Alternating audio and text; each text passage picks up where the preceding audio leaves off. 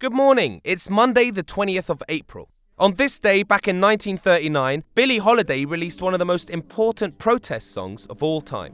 Blood on the leaves and blood at the road.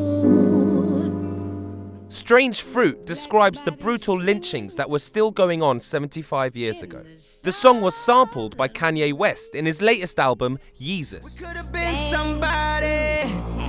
Thought you'd be different about it. West argues that the position of African Americans still needs to be protected.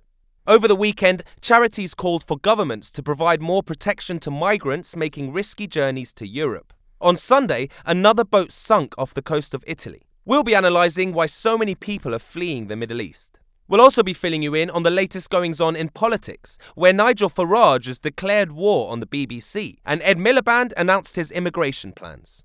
Finally, we'll also explain why Russia's banned twerking, why health apps might be bad for you, and why Canadian restaurants banned crying children.